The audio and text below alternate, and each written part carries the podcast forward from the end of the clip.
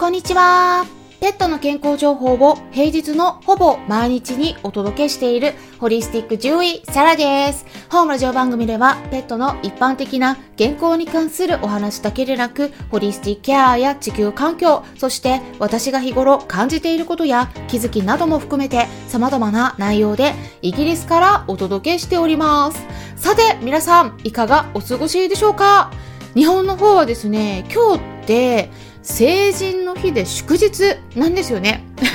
ま、なので平日とか言ってね、あとほぼ毎日とか言ってたんですけれども、あの、ボイスイの方はね、今日お休みしてるんですが、まあ、スタンデー FM の方ではですね、あの、ライブも先週してなくて、まあ、ちょっと空いてしまったのでね、こちらでは特別に今週は今日からスタートしていきたいと思います。でそれからですねレターの方もたくさんいただいていたんですが、まあ、順番でお答えしているのとあとはですね年末年始のお休みともかぶってしまってたのでいつも以上にお待たせしてしまってる場合もあるかと思うんですが、まあ、その点もぜひぜひご理解いただければ幸いです。でそしてですねメンバーさんであればコミュニティの方でやり取りもしていますのでまだメンバーさんでコミュニティに入っていない方はぜひそちらの方へのご参加も検討してみてくださいね。概要欄のところに記載されている内容のこう下の方にリンク先もつけてありますのでね。わからなかったらお気軽にスタンデー FM のレターの方からメッセージいただければ説明させていただいて招待もしていきます。さて、今回はですね、スタンデー FM のレターの方にいただいたご質問にお答えしていきます。で、まず簡単に概要を先にお伝えしますと、ワンちゃんをですね、イギリスに連れて行くことになるかもしれないということで、まあそういった大移動させる場合の準備とか注意点について、あとはイギリスでワンちゃんと暮らす際の物件の購入などの諸事情についても知りたいといったような内容でした。まあ、イギリスについてはね、ちょっと特殊なお話になるかもしれないんですが、まあ、特にワンちゃんだけでなく、猫ちゃんなどの他の動物さんの移動についても当てはまるような注意点があるんですよ。なので、まあ、この音声を聞いてくださっている他の方々にとっても参考になるのではいいかなと思いますので、興味のある方はぜひ最後まで聞いてみてください。ということで、まあ、今回ね、いただいたレターの文章を、まずはそのまま読ませていただきますね。こういった文章でした。こんにちは。まだ決定ではないのですが、今月下旬から秋田犬のフォスターをすることになりそうで教えてほしいことがあり、レターしました。現在のフォスターがイギリスへ仕事の関係で夫婦で移住するそうです。もしかしたら春頃にはフォスターではなく飼い主として秋田犬を呼び寄せることになるかもと聞いています。イギリスで秋田犬と暮らせる家が見つかるかなど不安もあり検討中で約束はできないとのこと。日本からイギリスに大型犬を連れて行く際の準備注意点などイギリスのペットと賃貸購入物件の現実その子は秋田犬らしいといえばそれまでなのですが小型犬を発見すると神に行く人間も心を許した人にしか触らせないなど少々の問題ありの8歳オスです。フォスターご夫婦には心を許しています。イギリスのどの都市かなど詳しいことは聞いていないのでセラ先生の身の回りの話で構いません。追伸犬の預かりをしたくてその後物件を購入リフォームしました。以前こちらで水についてあげていたのがきっかけで浄水器も取り付けました。いつも気づかないことを気づかせていただきありがとうございます。あゆみんさん。ということだったんですがはい。レターの方にですね、お名前が記載されてたんですが、そのまま読んでいいかわからなかったので 一応ですね、アカウントのお名前で読ませていただきますね。あゆみねさん、もしくは、あゆみんさん、どちらで読んだらいいのか、ぜひぜひですね、もしも間違ってたらですね、気兼ねなくコメントなどからお知らせいただければ、今後ですね、またお話しさせていただくときに、えー、読んでほしいお名前で回答させていただきます。そしてですね、ワンちゃんのお預かりしたくて、物件購入、リフォームされたということで、しかもですね、お水も浄水器取り付けたということで、本当に一緒に暮らすワンちゃんもめちゃくちゃ幸せ者ですね。はい。いや、いつも参考にしていただいているということで、私の方としてもとっても嬉しい限りです。で、そしてそうやってコメントの方でね、フィードバックいただきとても嬉しいです。ありがとうございます。で、あとはですね、まあ、さっきも話ししたようにちょっと回答するのがね、えー、時間が経過してしまっているのでもしかしたらもうすでにねワンちゃんのお預かりスタートさせているかもしれないんですけれども、まあ、簡単にですねまずそのフォスターっていうことですね、えー、この音声聞いてくださっている方の中で初めて聞いたという方もいらっしゃるかもしれないんですがこのカタカナでねフォスターって書くんですけれども日本語だとですね、まあ、これもともと英語から来た言葉で英語の方だとね、まあ、イギリスの方でも、えー、フォスターって言って、うんまあ、普通にそのままなんですけれども F-O-S-T-E-R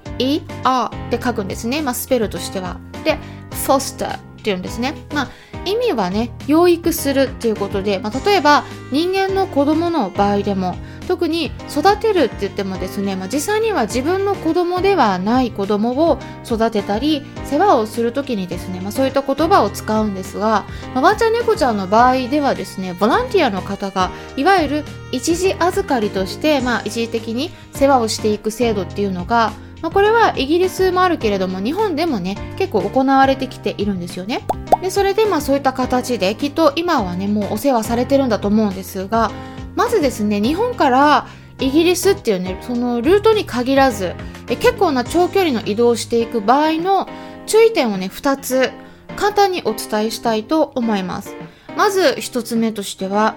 特に、まあ、国をまたぐ場合ですね。ワンちゃんも猫ちゃんも狂犬病のワクチン打たないとならないんですが、この辺り住んでますかね？まあもしかしたら住んでるかもしれないんですけども、一応ですね、お伝えしますと、これね、ワクチン打ったらそれだけでもすぐに移動できるっていうわけではないんですよね。で、これをね、だから一番最初の優先事項にして、早めに確認して手続きを開始しておく必要があります。まあ、単純にこのワクチン打ってるだけではダメで、最初にですね、マイクロチップ入れてから、え狂犬病ワクチンを2回打たないとならなくて、でその後にさらに抗体の数値がね、きちんと上がっていることを確認しないとならないので、結構ね、いろいろやらないとならないことがあるんですね。なので、まあ、詳しくはね、かかりつけの獣医さんに相談してみるのがいいと思います。まあ、獣医さんからのワクチン接種証明書も必要になるし抗体検査する場合もですね血液を取って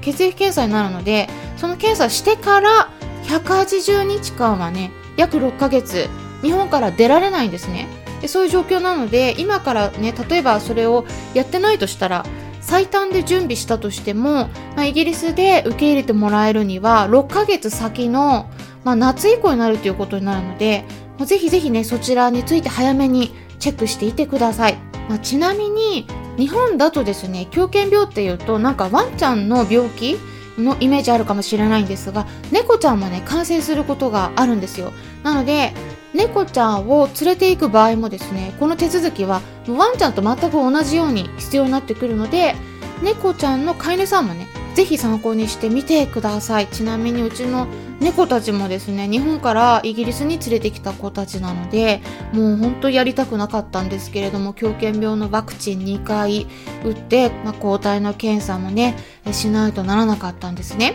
で参考になるリンク先をね概要欄に貼っておきますのでそちらも読んでみてください。でそれから注意点2つ目としては大移動する場合はですね、これ、あの、国外に出るとか限らず、日本国内の移動とか旅行でも同じこと言えるんですが、特に飛行機使う場合は、季節をね、考えた方がいいよっていうことなんです。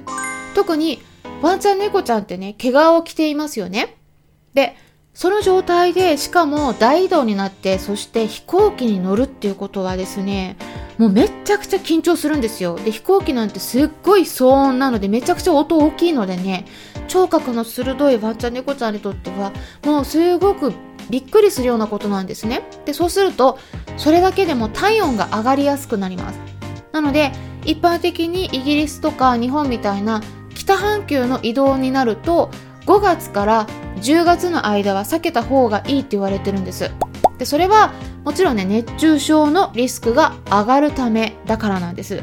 特にフレンチブルドッグとかシーズーやパグなどの担当種って言われるいわゆる鼻ペチャなタイプのワンちゃんの場合だとこの時期はね航空会社さんの方からもお断りされることもあるくらいなんですねでそれは実際に死亡例が結構あるからなんですねで秋田犬の場合もやっぱね特徴としては暑さに弱い犬種になりますので時期を選んであげるっていうことでね秋から冬の時期の方が負担は少ないと思います。特に年齢の上がってる子はねシニアの子はねますます熱中症のリスクが上がりますので。でちなみにね秋田犬だったらね、まあ、イギリスでもロンドンなどの南の方ではなくてねもし住むとしたら北の方ですね、まあ、イングランドよりもスコットランドとかの方が快適に過ごせるかなと思いますね。もうね最近イギリスって言ったら日本から見たらねなんか結構涼しいイメージがあるかもしれないんですがもちろんねちょっとカラッとしてるんで、えー、日本ほどジメジメ、うん、ベタつきがないのでその分暑さはまあ和らいでる感じはあるんですけれどもただそれでも最近ちょっとやっぱり地球温暖化の影響を受けてて年々夏場は特に暑くなってきてるんですねでロンドンでもね火事が発生してたりするしあと意外にね暑くなる日もあってこっちでも熱中症になってるワンちゃんいるのでぜひぜひその点も考慮してあげるのがいいかもしれないです。で、その辺考慮してあげるのと、あとはね、最後、イギリス事情なんですが、まあ、大型犬とね、一緒に暮らすってなると、まあ、一軒家に住むのがね、一番いいと思うんですが、意外にね、まあ、イギリスでもね、あの、ペットを禁止にしてる大家さんもいるんですね。だから賃貸になるとね、ちょっとね、難しい場合もあるんです。うん。ただ、まあ、インターネットの方とかでペットフレンドリーな物件をね探すサイトもあるので、まあ、そういうところでチェックされるといいと思いますただイギリスの方もね結構最近インフレの影響でね物価が上がってるんですよ なのでえ賃貸物件のお値段もね結構上がってきてしまってるんですねまあデータとしてはですね去年イングランドの方だと約4%上がってきてるんですね。実はですね、私の友人の中でもね、ロンドンの近くに住んでたんですが、家賃払うのがね、ちょっと厳しくなって、もっと離れた別の場所にね、引っ越すようなことも出てるんですよ。だからそのあたりですね、費用に関しても、ちょっと慎重に考えていただくといいと思いますね。まあ、特にもともとイギリスの通貨を持っている方ならいいと思うんですが、今ね、円安にもなってて、イギリスの通貨はね、まあ、パウンドなんですが、こちらはね、去年ドルに対しても一気に一回下がってたんだけどまた盛り返してきて強くなってきてるんで、まあ、為替レートの影響でもねさらに割高に感じられることがねあるかもしれないです。でそのあたり条件に合うところとかもね結構そのあたり値段もね絞り込むと時間かかると思いますので早めに取り組んでいただくのがいいと思いますね。あとはイギリスの方ではねワンちゃんが他のワンちゃんとかね飼い主さん人間とかも噛んで怪我をさせて訴えられたりした場合はですねもちろんその時の状況によっても変わるんですがやっぱりね場合によっては強制的に警察の人に連れて行かれてしまってね一緒に暮らせなくなったり飼い主さんもですね刑務所行きになってしまう場合もあるんですね。で私のね知ってる人も 連れて行かれちゃったんですよ警察の方に。だそういうこともあるんで犬のね行動の責任っていうのは全て飼い主さんにあるっていうことでイギリスではコントロールできない犬を飼ってはいけないっていう法律になってるんですね。なので、まあ、その点ですね、日本よりも厳しいっていうところで、ちょっとね、あの、行動の問題があるのであれば、今のうちにね、ちょっとしつけ、トレーニングしておく方が安心かもしれないです。まあ、いろんな人にちょっと鳴らすっていうところですかね。まあ、もしくは一緒に暮らす時にイギリスの方でちょっと気をつけていただくっていう形になってくると思うんですね。まあ、そのあたり、ぜひ、まあ、実際に一緒に暮らすような方にね、お話ししてみるといいと思います。で、あゆみねさんがですね、ワンちゃんの世話をしているということでね、いろいろ今も大変な点もね、あるとは思うんですが、ぜひぜひ参考にしていただいて良い方向に向かってもらえたら嬉しいです。ぜひ何かありましたらね、えー、ご報告いただけたら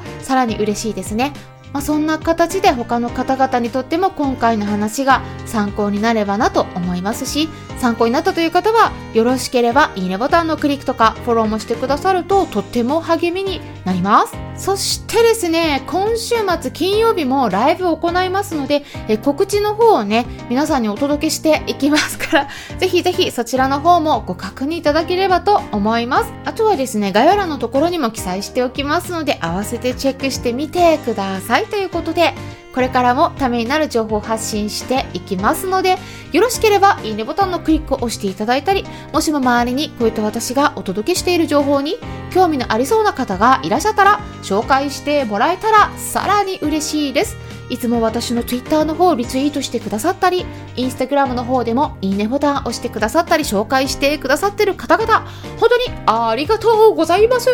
Many, many thanks です。それではまたお会いしましょう。ホリスティック獣医、サラでした。